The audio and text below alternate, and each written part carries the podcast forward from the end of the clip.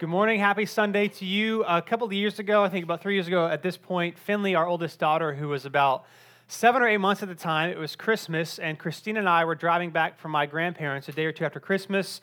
Um, they live outside of Charlotte, and it's pretty much a little over two and a half, about a little over two hour drive, and you just take 40 west to get there, take 40 east to come back. And so Finley, who is a great, easy kid, doesn't sleep very well. Um, and so we were trying to leave to make this drive during her nap time. And uh, my younger brother was with us as well. And so Christina was driving. Logan, my brother, was in the front seat. I was in the back seat with Finley, and I had my iPad playing a game or reading a book, whatever. And I just said, go to 40. And take it, and that's how we get home. And so I directed Christina how to get to 40. There was 40. I said, take that, you know, on ramp, and we'll be good. Uh, right before the on ramp, however, she took a wrong turn onto a side street. No big deal. I just said, turn around, go back on 40, and we're good. And so she turns around on the side street. I stop paying attention. We're on 40. Everything's good. About an hour into the trip, we're supposed to be about halfway home. I look up out the window from my iPad and realize this does not look familiar to me. I've driven this countless times growing up, so I had this sinking feeling, and then I came to the realization that we were going west instead of east.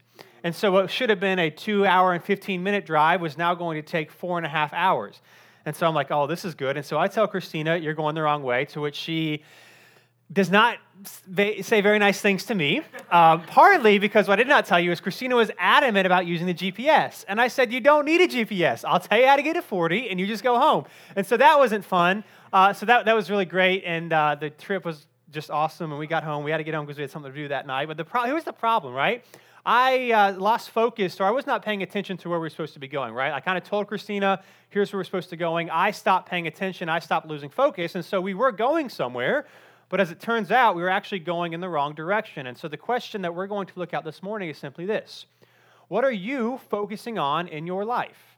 Are you actually focusing on the right things? And maybe, like in my situation, we had the right end goal in mind, but we were, I was not paying attention enough to actually get to where I wanted to go. What are you focusing on in your life? And is it actually something worth pursuing? Or is it something that you're just kind of going with the flow with and it's actually not going to lead you to where you want to go? That's what we're going to be looking at this morning. And so if you have a Bible, go ahead and open up to 1 Corinthians chapter 9. Uh, if you don't have a Bible or a phone, you can grab one of the black ones in front of you. And if you do not own a Bible, you can take one of those black ones home. That is our gift to you. Uh, we are picking back up in our masterclass series where Paul, who's the author of this letter to the church in, uh, in, Corinth, in Corinth, which is in modern day Greece within 20 years of Jesus' death, burial, and resurrection, Again, we're calling this series Masterclass because he's talking about all the different ways the gospel impacts various avenues in our life. Um, to get you caught up to speed, uh, uh the beginning part of chapter 9 is Paul essentially telling the Corinthians hey, look, uh, you should, it is, it is uh, a good thing to pay pretty much ministers, pastors, people who are planting these churches. However, in Paul's case, uh, he was a tent maker. He provided his own way. And so while he's saying it is a good thing to support financially those who are equipping the saints, I actually withheld from your support when I was in, in Corinth for your own good. Not that, not because I did not uh, deserve or shouldn't get your support, because I didn't want to be a burden to you. And so it, it was, it's with that in mind that he says this starting in verse 19. He says, Although I am free from all and not anyone's slave, I have made myself a slave to everyone in order to win more people. And so, literally saying, listen, none of you guys paid me. And so, therefore, I do not owe you anything. I don't have to capitulate to anybody's demands because nobody paid me to do this. I did this all on my own. However, in spite of that, I have still made myself a slave or a servant to other people. In other words, he's doing this for their benefit. He's calling to mind passages like Mark chapter 10, where Jesus said that he did not come to be served, but to serve and to give his life as a ransom for many. That is what Paul is saying here. So I just want to ask this question real quick as we get into this text this morning that if you are a follower of Christ, what does this look like for you? What does it look like for you to lay aside your preferences for the good of your family, uh, for the good of your coworkers, for the good of your friends, so that other people might be able to see and experience Jesus like you have done? What does it look like for you? Maybe if you've been around New City this year, you know we're talking about our, our Just One campaign about just being intentional with at least one person in your life. What would it look like for you to lay aside your preferences and your desires for the good of that person? That's what Paul is saying here. And he gives an example of what this looks like starting in verse 20. He says, To the Jews I became like a Jew to win, to, to win Jews. To those under the law, uh, like one under the law, though I myself am not under the law, to win those under the law. What is he saying there? That although he is a Jewish person with the coming of Christ, uh, we are no longer ba- uh, bound to many of the laws in the Old Testament. But Paul is saying, even in spite of that, when I'm around Jewish people, which part of the Corinthian church were Jews, he says, I'm going to fulfill and follow the law for their benefit. Even though I know that I do not have to do all of these things, I will put aside my preferences so that I can build relationships with them.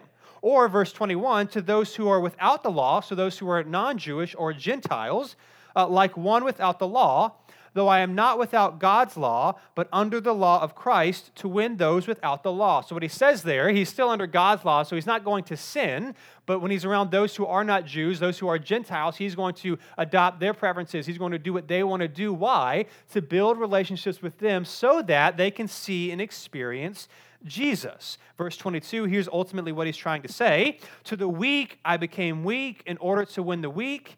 I have become all things to all people so that I may, be, I may by every possible means save some. Again, Paul does whatever is necessary to show the love of Christ. If you're here in the series a few weeks ago, when he talks about becoming weak, he's talking about in 1 Corinthians chapter 8, where there's the, the, the, the meat that is sacrificed to idols. A lot of the, the pagan idols had basically had butcher shops around them, and there's debates about whether or not Christians could eat that meat. Paul essentially says, yes, you can. However, because for conscience' sake, for many of the people, they could not eat that meat uh, without feeling guilty or feeling convicted in some way. Paul says, I will refrain from eating the meat. I will become, I will take the weaker stance, if you will, for the good of other people. And so here, here's what we really need to know as we get into this this morning. And if I could change his wording a little bit for our context, I think this is what Paul would tell us as we read this passage that your happiness is not the goal of the Christian life. And here's what I mean it's not about pursuing whatever you want to do uh, for your own happiness. Instead, it's about putting other people before yourself. And in our culture today, uh, this is really poignant to us because what are we told all the time? That it's about you, it's about what you want, it's not about what other people think. Don't let other people tell you what to do, it's all about you. Now, if you're a follower of Christ, uh, you often would say, Yeah, I know that's not true, and I do want to love and serve other people. However, if we're being honest, there are times in all of our lives where because we live in the culture that we live in, we are still pursuing our happiness, right? We're still pursuing what we want to do because we are told that what you do, what you want, your happiness is the goal. And what Paul is saying is here is simply this that your happiness is not the goal, right? And well, here's the irony of all of this that we are told in our culture that it's about you and what you want and your happiness and don't listen to anyone else. And yet, we have objective empirical evidence that cannot be refuted that we are the most depressed, we have the most anxiety, and the highest suicide rates in human history happening in Western civilization today.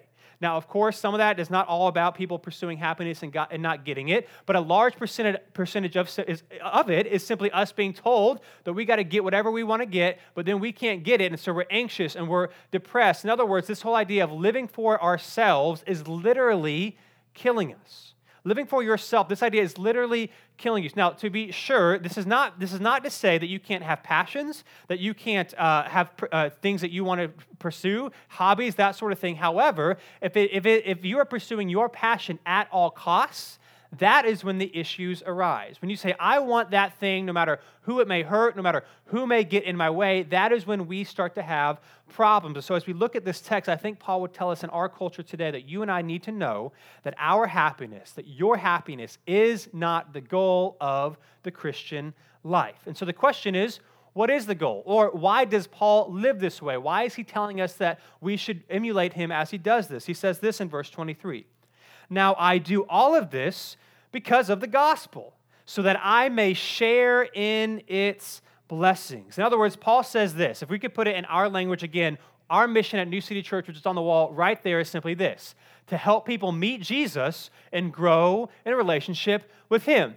That is why Paul does this. And so let me just explain the gospel so they're all on the same page here. The gospel is not you try really hard, and with Jesus' benefit, with his death, burial, and resurrection, uh, hopefully you're good enough to get into heaven. Now, the gospel is that you and I are not good enough on our own. There's something that we could do to earn God's love and grace, and yet, in spite of all of that, God chose by sending Jesus, his son, to give us what we do not deserve, to give us grace. That is the gospel. The gospel is you did nothing to deserve it. It's simply about following and trusting in Jesus. It's not about believing God exists. It's not even about believing that Jesus could be God. It's actually about trusting and following Him, which means if you do place your trust and hope in Jesus, regardless of who you are, what you have done, or what you will do, there is grace and mercy and favor upon you, not because of you because of him. The gospel is that we received a gift that we do not deserve, not because of us, but because of Jesus. And so I want to make clear real, uh, something real quick. I think sometimes when we read passages like this, we look at Paul, we look at people who maybe be in ministry, and we assume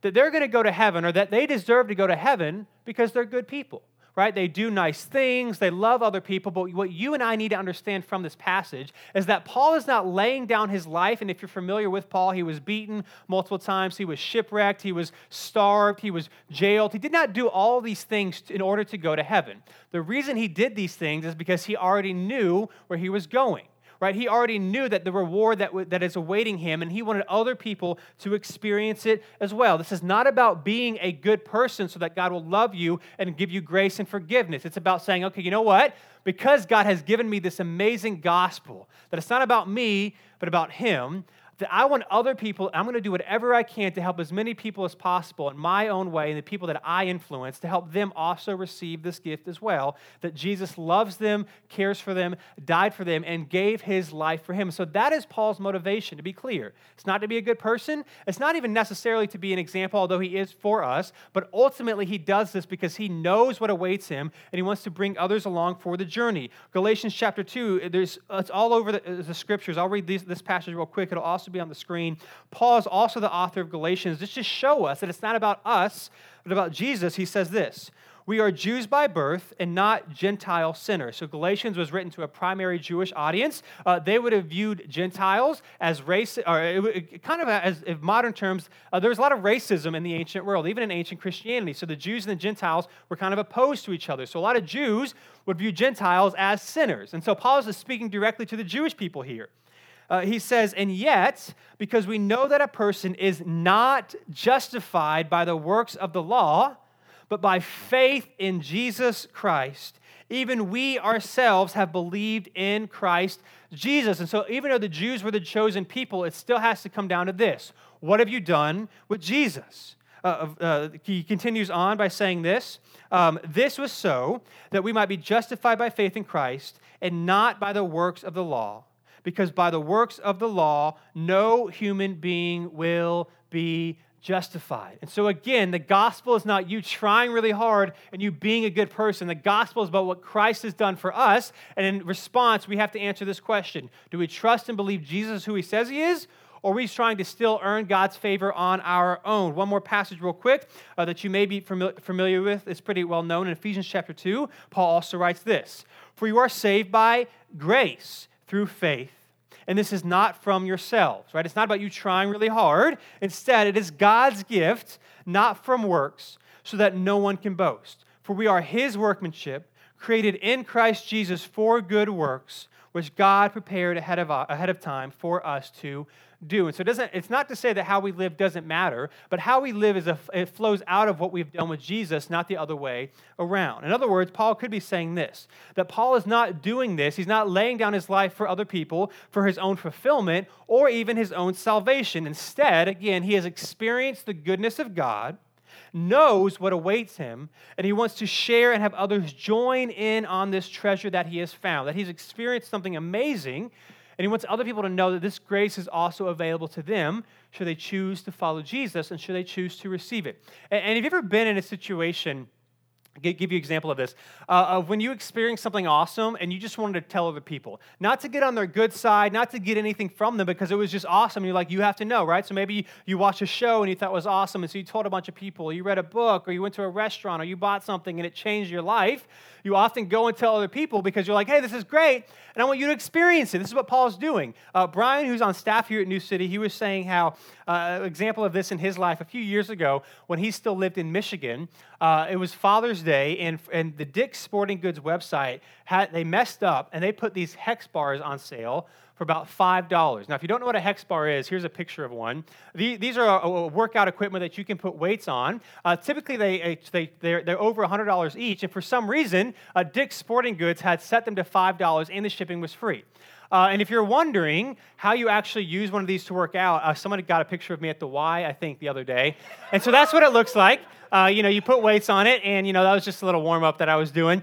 Um, and so that's what a hex bar is. And they're expensive, right? And so Brian was like, oh, this is awesome. He didn't even need one or didn't want one, but he bought like five to seven of them for his friends just because they were cheap and just so he could give it to them. Why? Again, not to gain their favor, because he had found something awesome and he wanted to share it. And so here's what we need to know this morning. Here's why it's important for us to know that our happiness is not the goal. Here's why because Jesus is the goal. That is the goal of what we're doing here. We're not, we don't gather on Sundays to kind of make ourselves feel good, to kind of hope with, with Jesus' sacrifice and our good works that together maybe God will forgive us. No, Jesus has done everything that we could ever want or imagine or even do. He has done it. We say this around here at New City Church that because of Jesus and his sacrifice and what he has done, that if you are in Christ, you have nothing to prove and you have no one to impress, not because of you, but because of him. Jesus is the goal. The goal is not not being a good person. The goal is not pursuing your own happiness. The goal is even not not sinning, right? The goal is not se- sinning sexually or not being greedy or not gossiping. The goal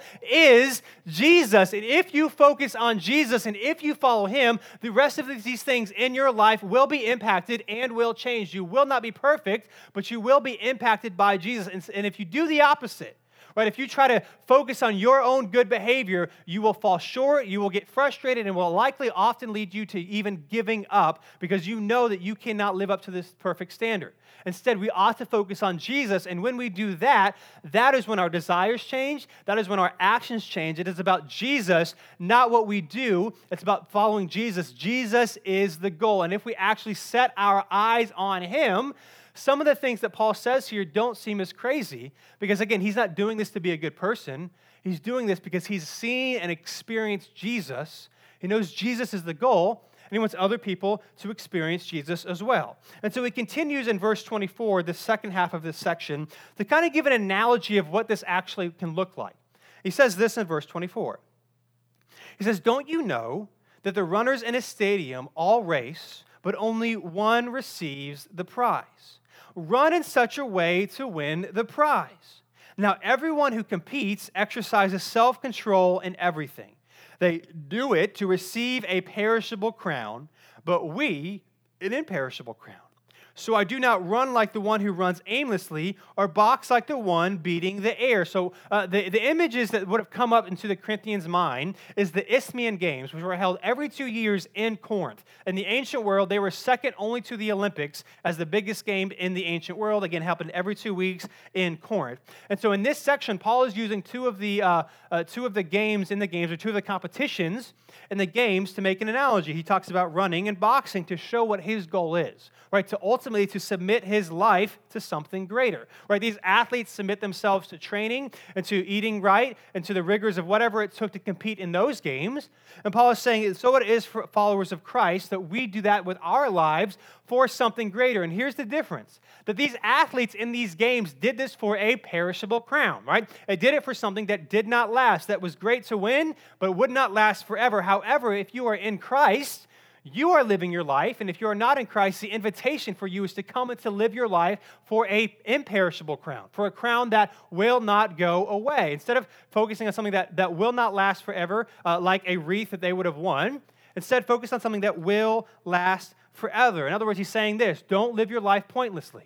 Don't live your life pointlessly. And so I think if Paul was here, here's what he would tell us to do from this text that you should run a race worth winning that you're all, we're all on this cycle of life, this journey of life. We're all in this race. The, the, so the question is not, are you running for something? The question is what it is. And are you running something that is worth winning? That you and I ought to be running a race worth winning. And here's what this looks like, right? Let me give you an example of what this looks like. Here at New City Church, uh, we have five values. And I think sometimes what I don't want us to, to come in here and to think is to always be discouraged. I, you need to know this morning that if you are in Christ, God loves you. He is pleased with you. He sees your faithfulness and he loves that. And so it's not about doing these things because we feel guilty. It's instead, it's about doing everything we can to continue to grow closer to Jesus. And many of you are already doing these things, and I just want to applaud you and say thank you. Let's, I want to encourage you to keep running a race worth winning. And so we have five values here at New City Church. Here's what this looks like for us as a church. Number one is this we believe that Jesus changes everything.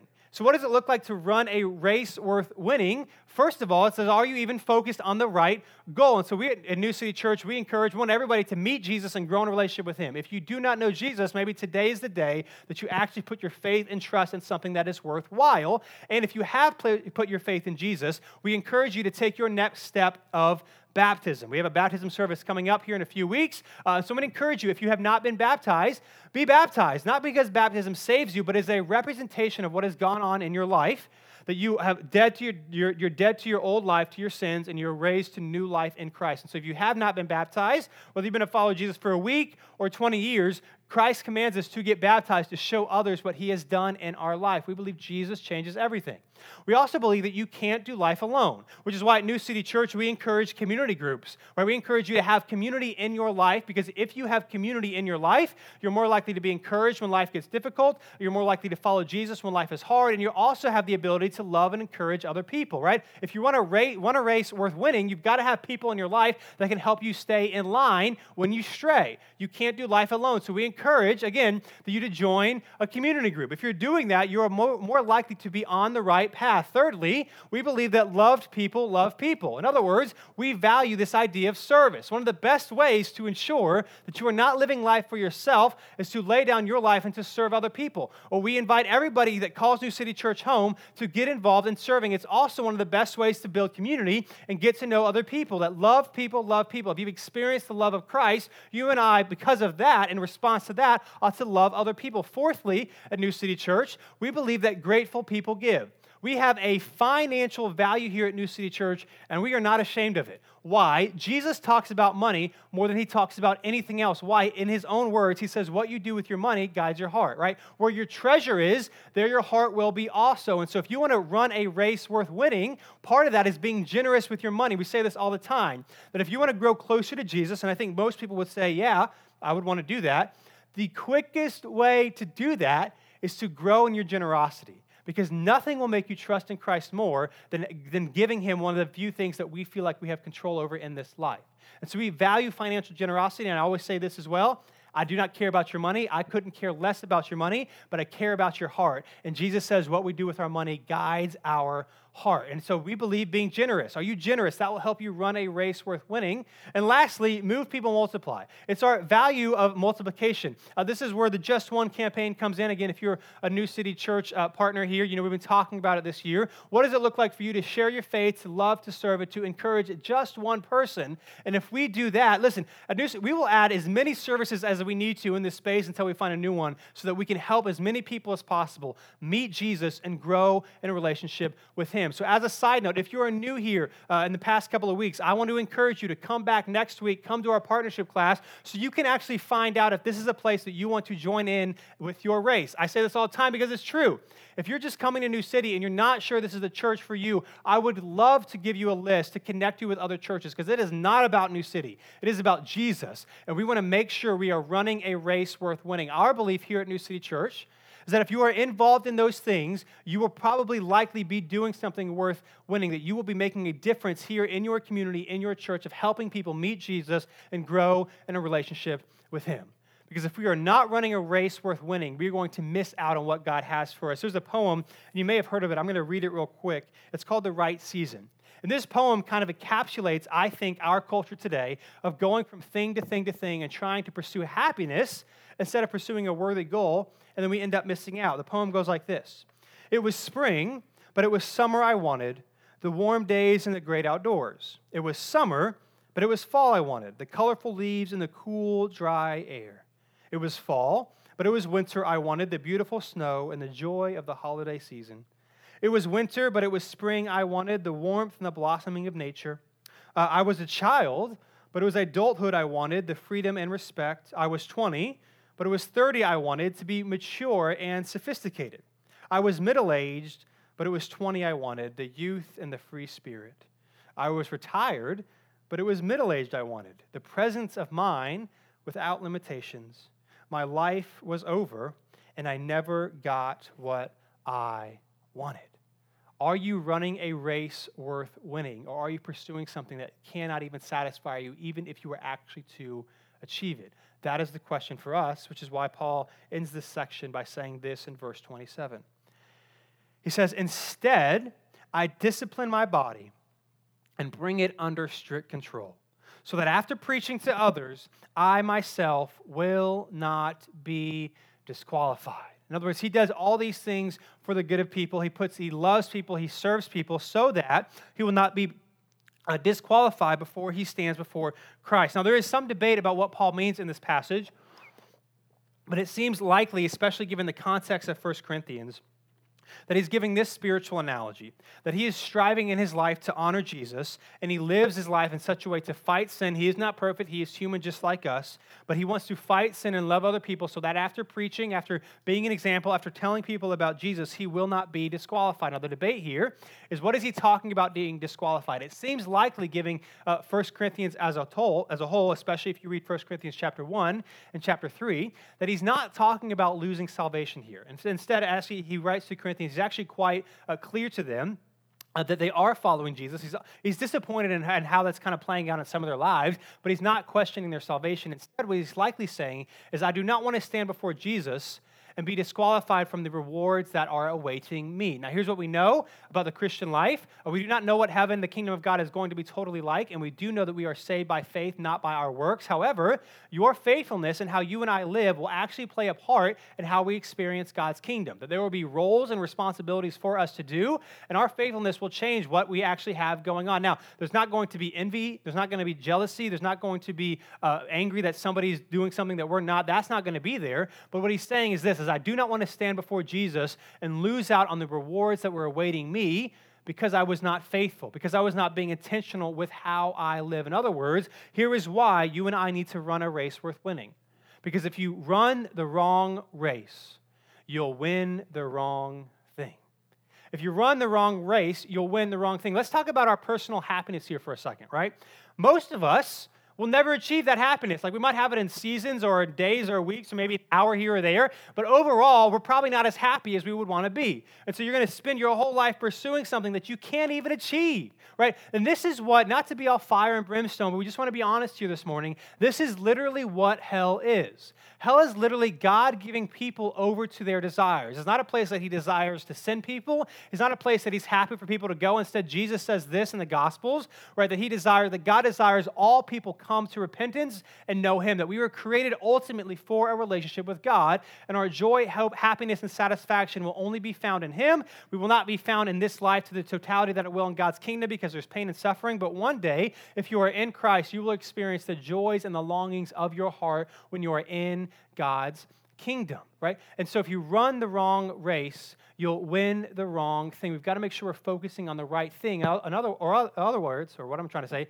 otherwise, we'll end up in the wrong place, right? And it's not because we wanted to be there, it's because we weren't focused on where we were. I remember uh, last year, uh, uh, one of the times Christine and I were seeing, seeing our marriage counselor, which, by the way, whether it's personal, I've seen counselors multiple times for my dad's, uh, when, I, when, my dad died uh, when I was 19, uh, for our marriage. I would, if I could afford it, I would go twice a month. Once for me and once for our marriage. I would go all the time. So just as a side note, if you need help, you need to get help and you do not need to be ashamed by talking to someone that actually can help you, right? And so we were talking, and I remember this, he, I'd never heard this before, never heard this before. And he was, we were, I don't know how we got on the subject, but, but our counselor was saying, um, you know, I don't think when you get to heaven, when you meet Jesus, he's going to ask you, uh, whether or not you got divorced, right? If you're a Christian, like obviously divorce is not something we desire, right?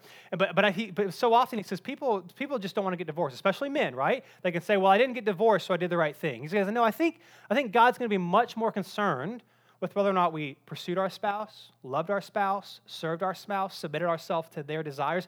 That, that's what's going to be important, right? And in, marriage, for example, if your desire is just not to get divorced, you could win that race and have an absolutely terrible marriage. And that is not what God wants for us. And the same thing with this. Like if we set our sights on the wrong thing, it will lead us in the wrong direction, right? If you want to have a good marriage, focusing on just not getting divorced will not lead you to a good marriage, right? If you want to have a good marriage, you got to talk about focus on how can I love, serve, and submit myself to my spouse. You see, if you focus on the wrong thing, you may win, you may not get divorced, but you will not be doing what God ultimately wants for you and for your marriage. Hear me this morning that our problem is not that we have desires, our problem is that we think lesser things can fulfill them right? God created you for desires, for your hobbies, for your passions, and you should pursue those things. However, ultimately, nothing can give you what Christ can give you. And see, what's happening here in this text is that Paul is focused on what is next, right? He's focusing on the kingdom of God, he's focusing on heaven, he's focusing on what awaits him. And it's because of that that his life here and now, that he can submit himself to the, to, to the good of other people because he knows that this is not all that there is. He knows that what is better, what is coming next, is actually better for him. And so he can lay aside his preferences because he knows this is not what, all, what, the, what, what all there is. And he knows what's coming next is more amazing and beautiful than he could ever ask or imagine. And so he's going to lay aside his preferences in this life so, again, as many people as possible can meet Jesus and grow in a relationship with him. I want to read uh, real quick. This is uh, something written by uh, C.S. Lewis, who was uh, the author of Mere Christianity. If you don't know who he is, he wrote Chronicles of Narnia, Narnia a lot of great stuff. Uh, this is a couple of sentences long, but I think it's worth uh, saying here. And he's talking about this same idea about how when we focus on the kingdom of God, if you're a follower of Christ, if you focus on what is next, it'll actually transform how you live here. Here's what he says He says, Hope is one of the theological virtues. This means that a continual looking forward to the eternal world is not, as some modern people think, a form of escapism or wishful thinking, but one of the things a Christian is meant to do. It does not mean that we are to leave the present world as it is. If you read history, you will find that Christians who did most for the present world were just those who thought most about the next. The apostles themselves, who set foot on the conversion of the entire Roman Empire, the great men who built up the Middle Ages, the English evangelicals who abolished the slave trade, all left their mark on earth precisely because their minds were occupied with heaven. It is since Christians have largely ceased to think of the other world that they have become so ineffective in this. And he ends by saying this aim at heaven, and you will get earth thrown in. Aim at earth, and you will get neither. Here's the bottom line this morning as we close. Here's what I want us to know from what we read this morning, and that's this that we miss out on life, not because of what we do, but because of what we pursue we miss out on life and what God has for us and the impact that He wants us to make individually and collectively together, not because of what we do, but what we pursue. If you focus on what you do, that's behavior modification. That ain't going to last long at all. But instead, if you focus your hearts and your desires on what is ultimately most important, Jesus and the gospel, it will change what you do. You will not be perfect. You will not get it right all the time, but you will have grace and forgiveness awaiting you every second of every day, and you can play a part in helping people meet Jesus and grow in a relationship with Him. And my prayer for you, my prayer for me, my prayer for us as a church is that we would go about trying to be great people, trying to be loving for loving's sake, trying to do all these nice things so people can say, oh, that's a great person or that's a great church, that we would focus on what is actually important, and that's Jesus. Because only Jesus can change our life. And my fear is that when we focus on the here and now, we focus on our happiness, we miss out on what Christ has for us, not just in the next life, but in this life as well. Listen to me happiness and joy are a byproduct of following Jesus, but they are not the goal. And if you pursue happiness and joy as your main goal, as C.S. Lewis said, you will get neither. Listen, we miss out on life not because of what we do, but because of what we pursue. The question, like we said in the beginning, is this What are you focusing on? Are you focusing on something that's actually worth focusing on? Are you running a race worth winning? And if not, the good news is that you and I have the grace and mercy of Jesus, no matter who we are, no matter what we've done, to get in on what matters and to start following Him. Again, we miss out on life not because of what we do, but because of what we pursue. Let's pray.